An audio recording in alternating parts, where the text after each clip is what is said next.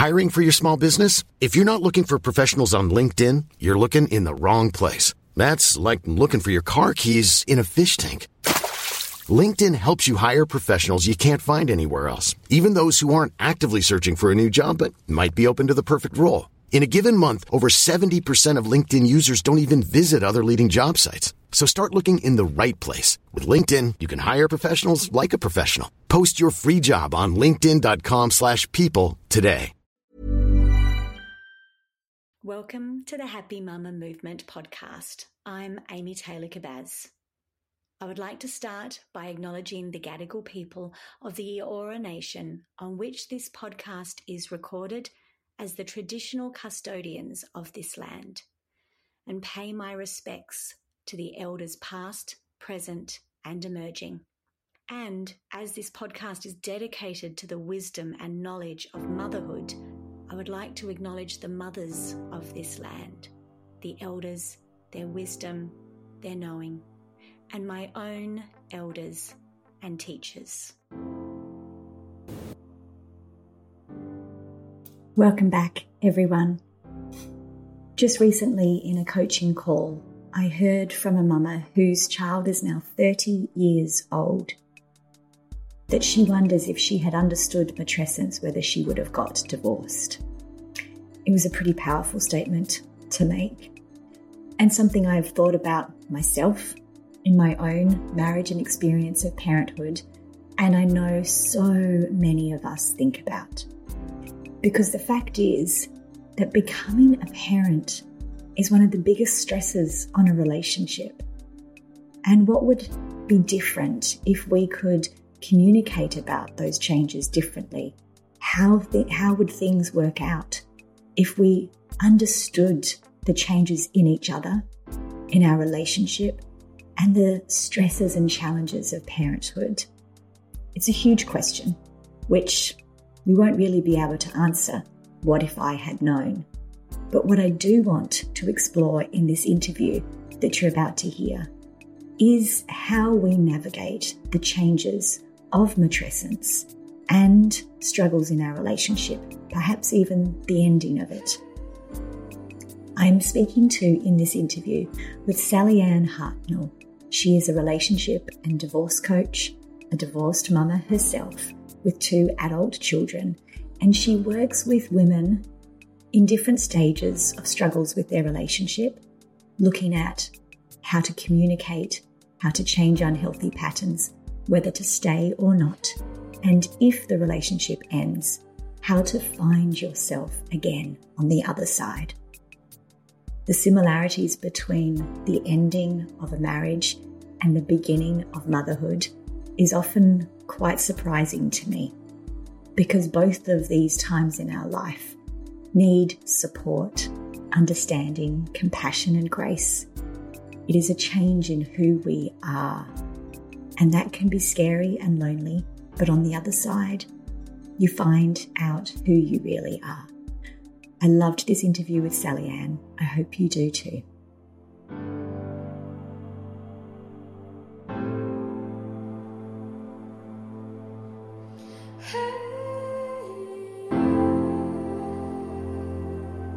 Welcome to the podcast, Sallyanne. It's so lovely to see you again. Thank you so much I'm a little bit nervous about this conversation because I haven't spoken much about the end of my marriage. I've shared small parts of it. And to be completely honest, right up front, it's still something I'm working through, trying to understand, healing from. So I'm hoping that we can get through this conversation without too many tears from me, but let's see how we go because it's a huge topic. And every single time I talk to a mama, whether she is a brand new mama in a group program or one on one client or anything in between, the impact on our relationships in early motherhood, in early matrescence comes up so quickly. It is such a huge source of challenge, of emotion, of worry during this process of raising our babies. So let's dive in. Let's talk about your experience of motherhood and matrescence and the end of your marriage. if that's okay, and we'll both get through this. we'll get through it. And if there are tears, so be it. That's okay. Exactly. So, Sallyanne, share with us your experience of becoming a mama first. I became a mama almost 21 years ago. My first baby will turn 21 in a week. Um, and second baby was born two and a bit years later in Hong Kong. Um, mm-hmm. I feel like I was really, really young when I had my first child, but we had been together. Michael, her dad, and I had been together for we'd been married for seven years when she was born. So we'd we'd lived and played and loved and travelled and done a lot of great stuff. Um, it felt like we were pretty rock solid. But when Eva arrived, my experience of matrescence was holy fuck. and overwhelm mm. and a feeling that I had just no idea what I was doing. I did have some really amazing mentor mamas around me my own mum, my sister, my bestie. Um, but Michael was very much raised, he was raised by a really strong mother and a grandmother in the home, and his dad was very hands off. And so that was his model. Um, and I can remember having a conversation with him where he answered me, but you're the mum. You, you should know the answer to this kind of thing. Um, and I'm just like, man, I got no idea. I've got no idea. Um, I, I relatively quickly tipped into what I can now see was postnatal anxiety really anxious around a sleep cycle, really focused on. And Eva, Eva was amazing and wonderful and gorgeous and all the things, but she only slept in 45 minute increments. And, you know, for me, that was wrong. And I was constantly trying to fix it. So there was a lot of pressure I felt to, to fix this sleep cycle rather than just roll with it and live through it and nurture mm. myself through it, but to get it right and to get that thing right. Um, so I probably put a, a, lot of pressure on myself. Oh, yes. Um, and there were knock on effects mm. in terms of how that impacted all areas of my life, including my, my relationship with Eva's dad. Oh, that brings back memories. That anxiety around the sleep cycle and the 45 minute. I remember so vividly as if it was yesterday and it was 15 years ago looking at the clock and it being 44 minutes and thinking, oh, she's not good. She's going to sleep through. She's actually going to do it. And then on the dot, that clock would click over to 45 minutes. Mm-hmm. And the anxiety. And I really, really agree with this idea that it was something that was broken and we needed to fix it because all of the books and everybody says they need to sleep longer than 45 minutes. And you, I was obsessed with trying to push past that. Um, and gosh, looking back, what that did to me, my nervous system, my confidence, my ability to enjoy those first months and year or so of motherhood, yeah, I can see the impact that that had back then as well and the flow on effect to my relationship for sure. What did it do for you? There was a lot of there was a lot of stress, but I think for mm. in terms of impact on relationship, I think it was the second Baba combined with being really isolated, being in another country. Um, in terms of birth stories, completely different. Um, Eva arrived in a very big hurry, um, almost didn't make it anywhere. You know, she was born in a bathroom mm. um, over a toilet, and Elliot was much more controlled. And we do laugh about it now, but uh, there was a bit of trauma involved there too.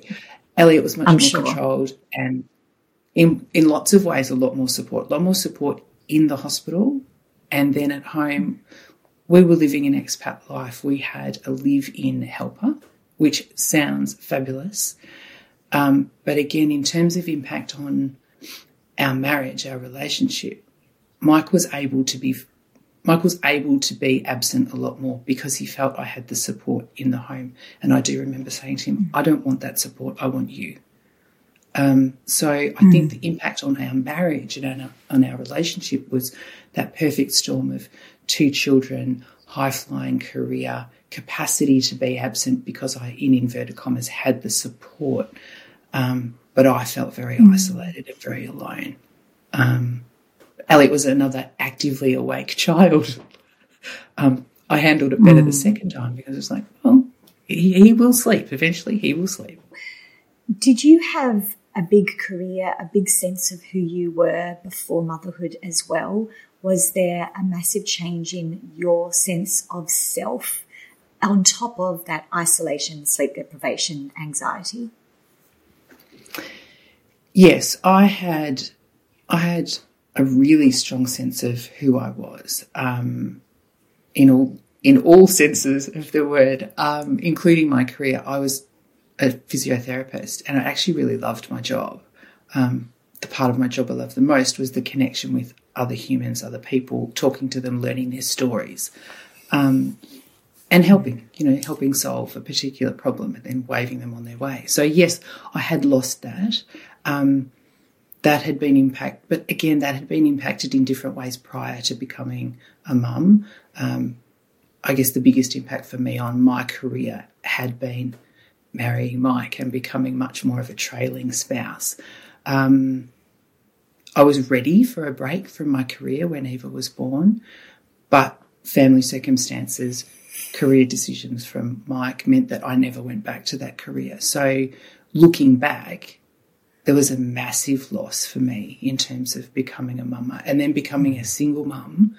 Huge, huge impact on my sense of self as a working person, a working woman, uh, because Mike was fly in, fly out when the children were small, mm. and when they were with me, they were with me. Um, so there was not a lot of space to develop or redevelop or reset a career once I was a mama. As I said at the beginning of this interview, it doesn't take very long whenever I speak to a mama at any stage, whether they have 30 year old children or three year old children, to reflect on the impact of early parenthood on their marriage and how they felt about their partner.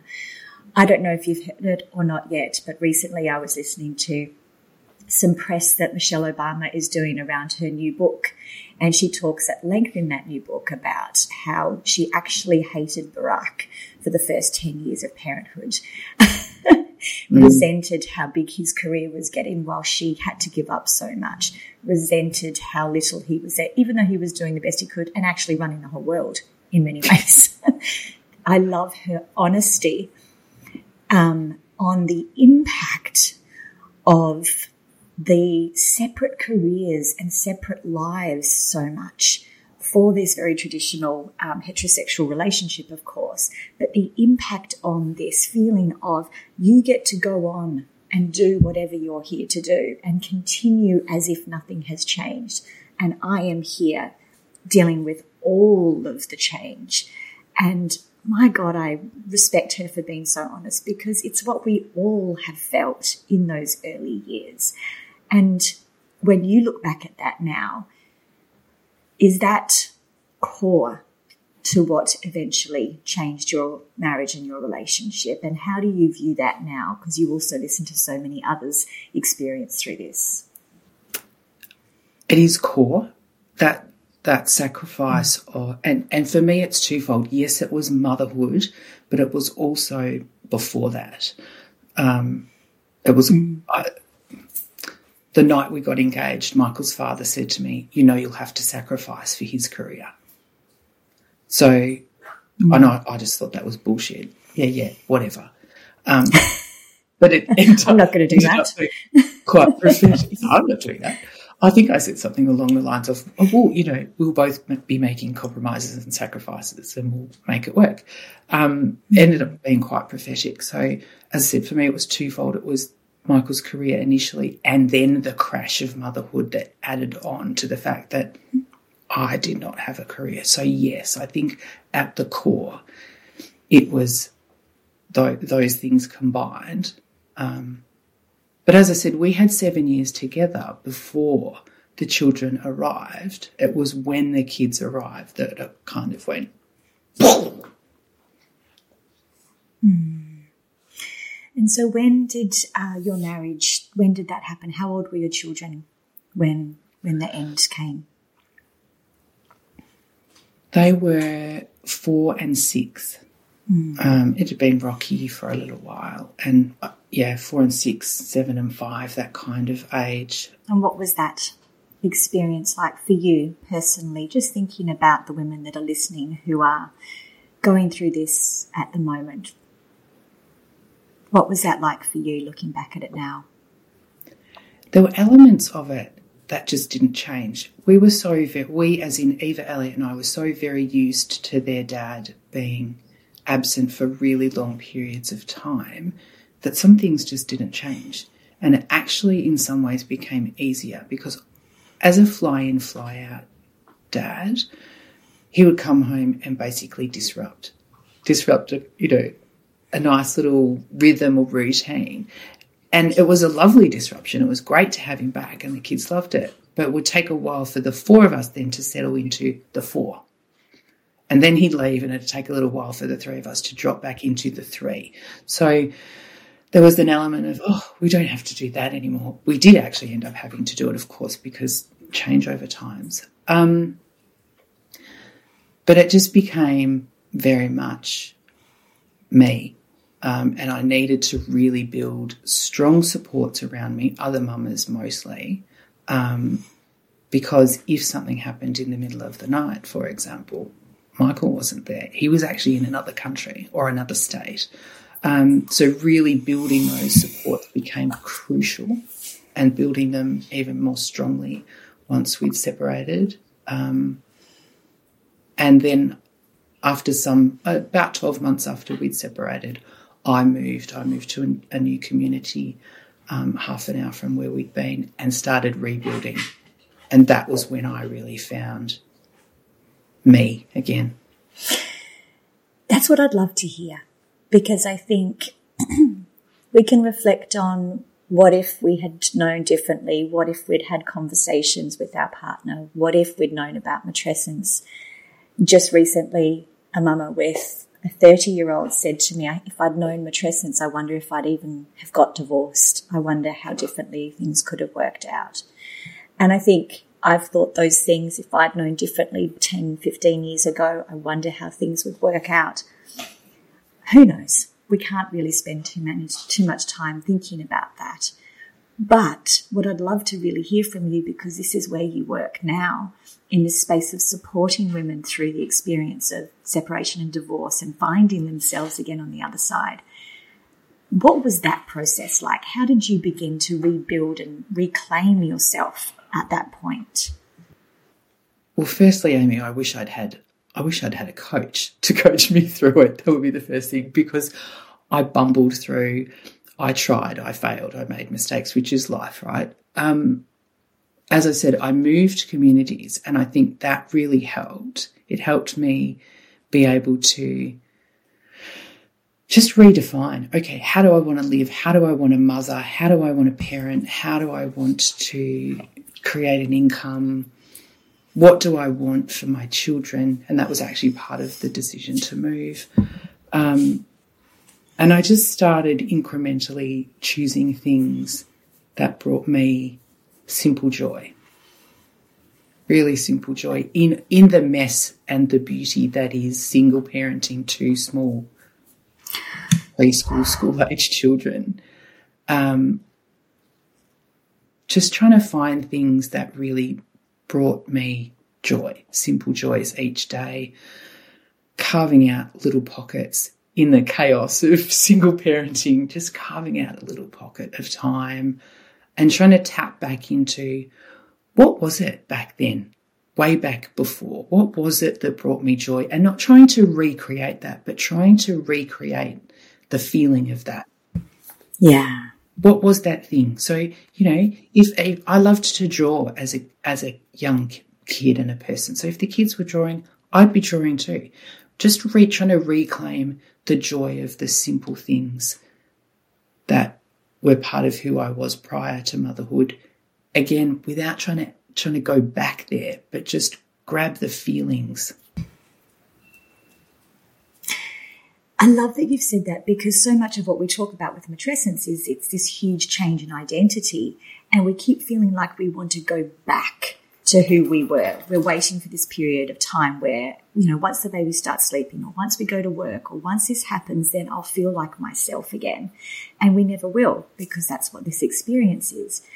And it's similar to all of the changes, major changes in our life. You know, when we get married, we become a new version of ourselves and we will never be that unmarried, pre-married person again. And then when that ends, that is both an ending of that identity and a start of the new. We don't do that very well either in our culture and our society. There is still so much. And, you know, considering our divorce rates, it's surprising still how much it still feels like a failure, how much it still really deeply affects this sense of self and trying to understand who am I now and realizing I'll never go back to the person I used to be. Reclaiming that person I was, what, for me, 20 years earlier from before I met and married my, my husband at the time. That's just huge to try and understand that while you're also parenting and helping your children through that process of grief. How do we do that? Oh, it's pretty messy. and I think I was say, please, Kellyanne, have you got the answer? The mess of it, I think accepting the mess of it is is important, and you're not going to get it right all the time, mm. and it's not going to be perfect.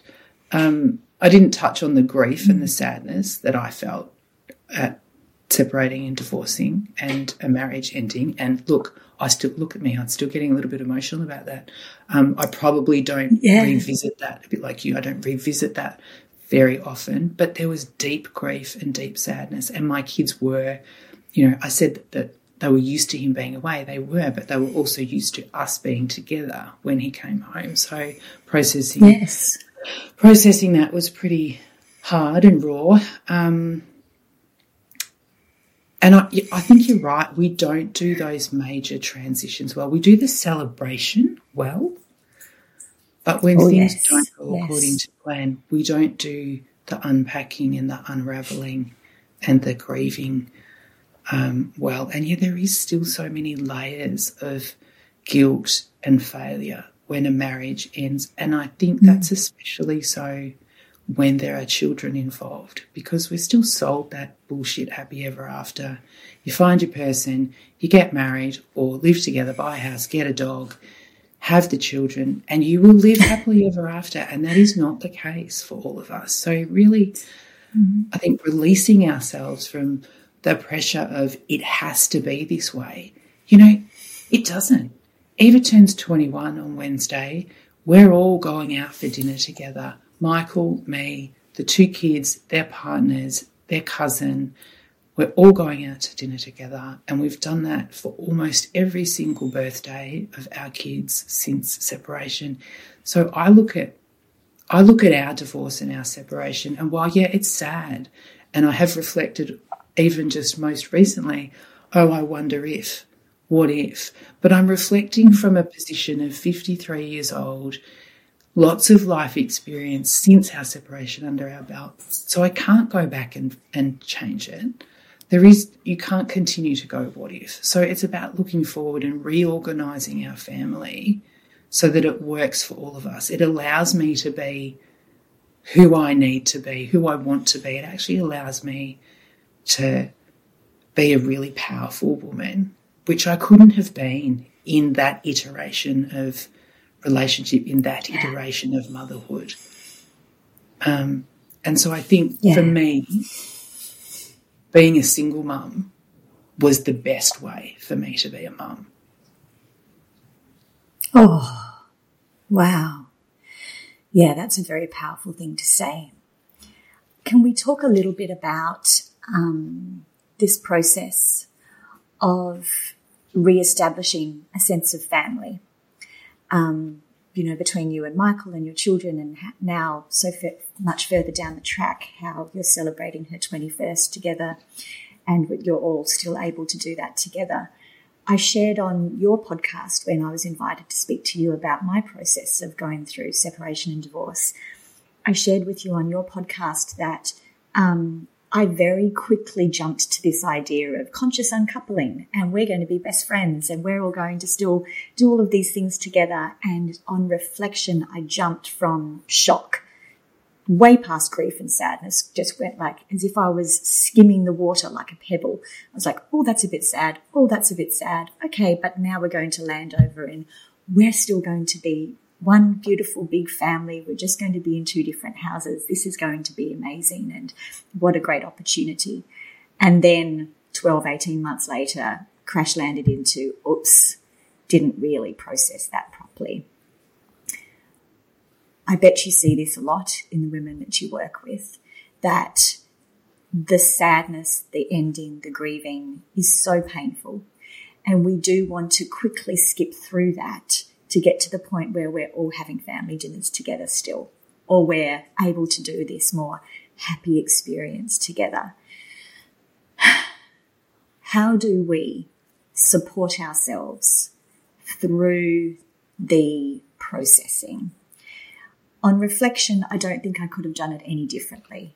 I see now I had to just touch that at the time. Oh, see, there's the emotions. I couldn't have, I didn't have the space or capacity to go any deeper at the time because I had to make decisions. We had to get a house, we had to move, we had to support the kids. It wasn't until later that I was able to get deeper into it. Um, I think, on reflection, I think that I did what I had to do at the time. And when I was able to go deeper, I did. But I would love to hear your thoughts on that as you support so many women through this process. Um, I know there's no formula of doing this. I know there's no perfect way, but I do think we sometimes skip through those really painful parts, both because we have to and both because we don't want to go there. It's too hard. So what do we do with that? As you said, there's no there's no perfect way, and every way, every woman's way through this is unique and different. Um, but they're definitely common threads. Um, I'm going to just reflect personally. I think I'd done a lot of grieving and I'd been through a lot of mm. sadness and I'd caused Michael a lot of sadness prior to the final decision. So for us, the final decision was something of a relief if that decision is out of one's hands or comes as a shock, the process is really quite different. I don't think you can consciously mm. uncouple if you're in that situation. Um, yeah. And I think it's very common to go into God, that's so action mode like, we've got to get shit done here. There are big decisions to make. There are big things to do. We need to tell the children, find a place to live. Someone needs to find a place to live. So I think you just go into that action mode. Um, so your the experience that you describe for yourself is really common. You get the things done, and then you take a breath and think, "Oh, wow! Now I have to go deep, or I I am actually just dumped deep. I'm not having a choice here any longer." I'm That's it. Um, and that can come 6, 12, 18 months later. It can come a whole lot later. Um, so how the how is lots of self compassion, lots and lots of self compassion, and I think one one really difficult but also really helpful thing about separation with children is that you do end up with chunks. Generally, not always. I should qualify that a lot of single mamas end up with chunks of time where they are by themselves. And that can hit really, really hard. And it is often when you are quite unceremoniously dumped down in the depths of grief, sadness, pain. um, let me just raise your hand. So, yes, yes, we're both saying. Yes, um, that's right. I was putting my hand up for those that are listening instead of watching. and you don't, then you don't get a choice. you actually need to mm. take the time. So if that's happening to you, create space in your kid free, child free time to fall apart. Build the supports around mm. you, but allow yourself that time and space. Yeah. Don't don't wallow there for the entire yeah. time that the children are with their other parent, their other mum, or their other dad. Um, but that's when it, yeah. that's when I suggest allowing allowing it. Start the processing. Um, yeah. Yes, I totally agree with that. And I would add, not that this is, you know, meant to sound like an ad for coaching, but to find someone in that period of time who you can talk through with. Because I also found, if I can share one more personal reflection, is by the time I was dumped into that space of, oh my God, now I'm feeling it all, um, I felt like I couldn't talk to my friends about it anymore because it was 18 months ago. You know, it was like, and also they all thought I was doing great and everything mm. seemed okay on the outside for so long. And so I found myself, which is so often what we do as women, is tell ourselves, I should be over this by now.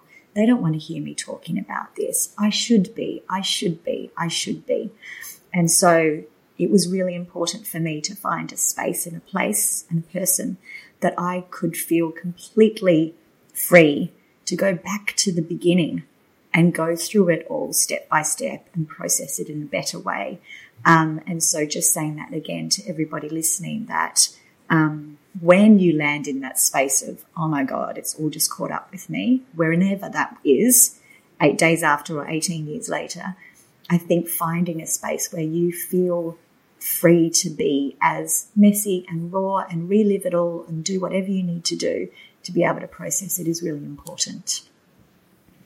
Of course, I'm going to agree with you. And that can be a coach, it can be a therapist, it can be a psychologist, and it still can be a friend.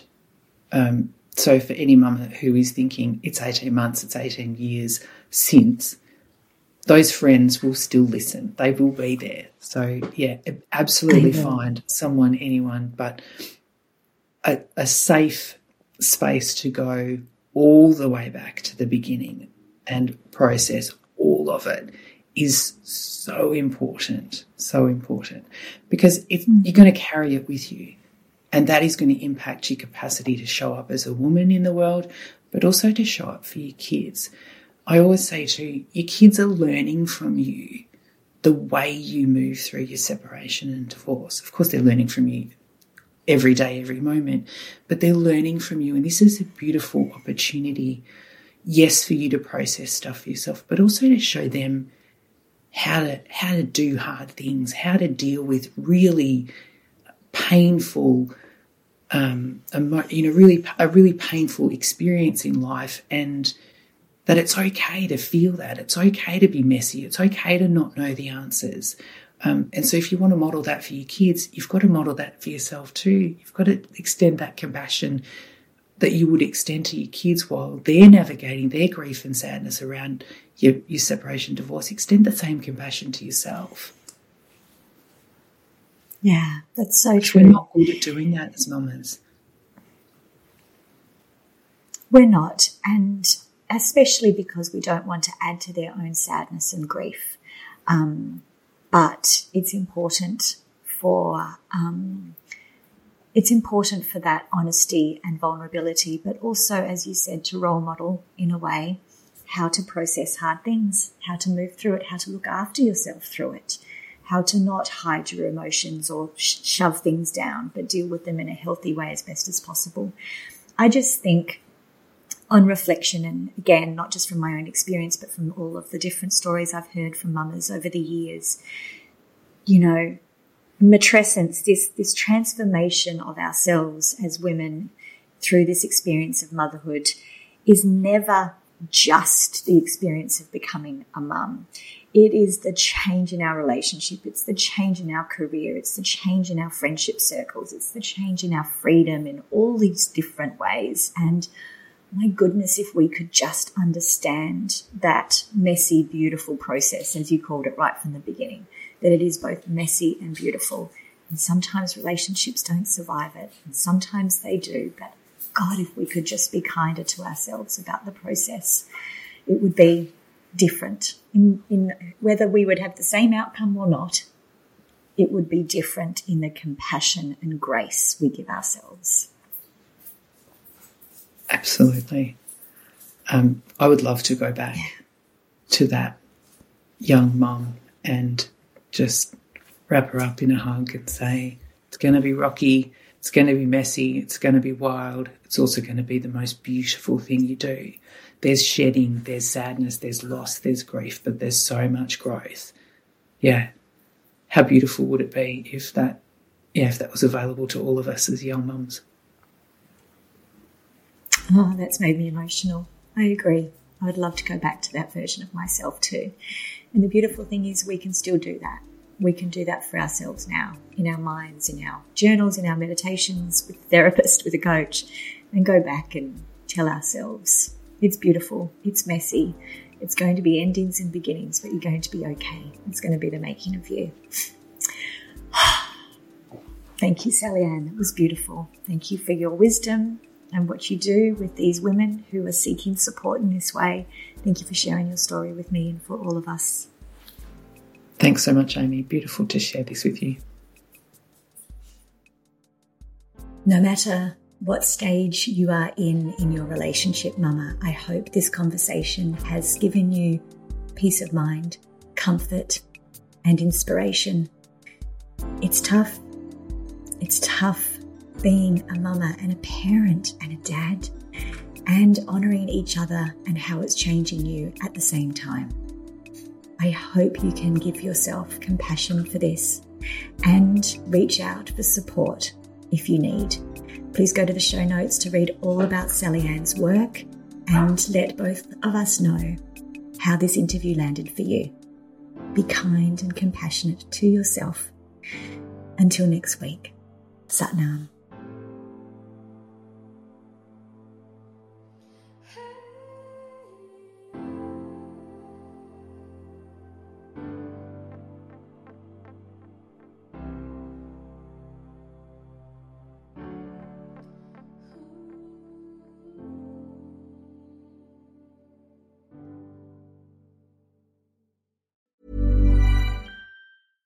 Selling a little or a lot? Shopify helps you do your thing however you cha-ching. Shopify is the global commerce platform that helps you sell at every stage of your business. From the launch your online shop stage to the first real life store stage, all the way to the did we just hit a million orders stage. Shopify is there to help you grow. Shopify helps you turn browsers into buyers with the internet's best converting checkout. 36% better on average compared to other leading commerce platforms because businesses that grow grow with Shopify. Get a $1 per month trial period at shopify.com/work. shopify.com/work.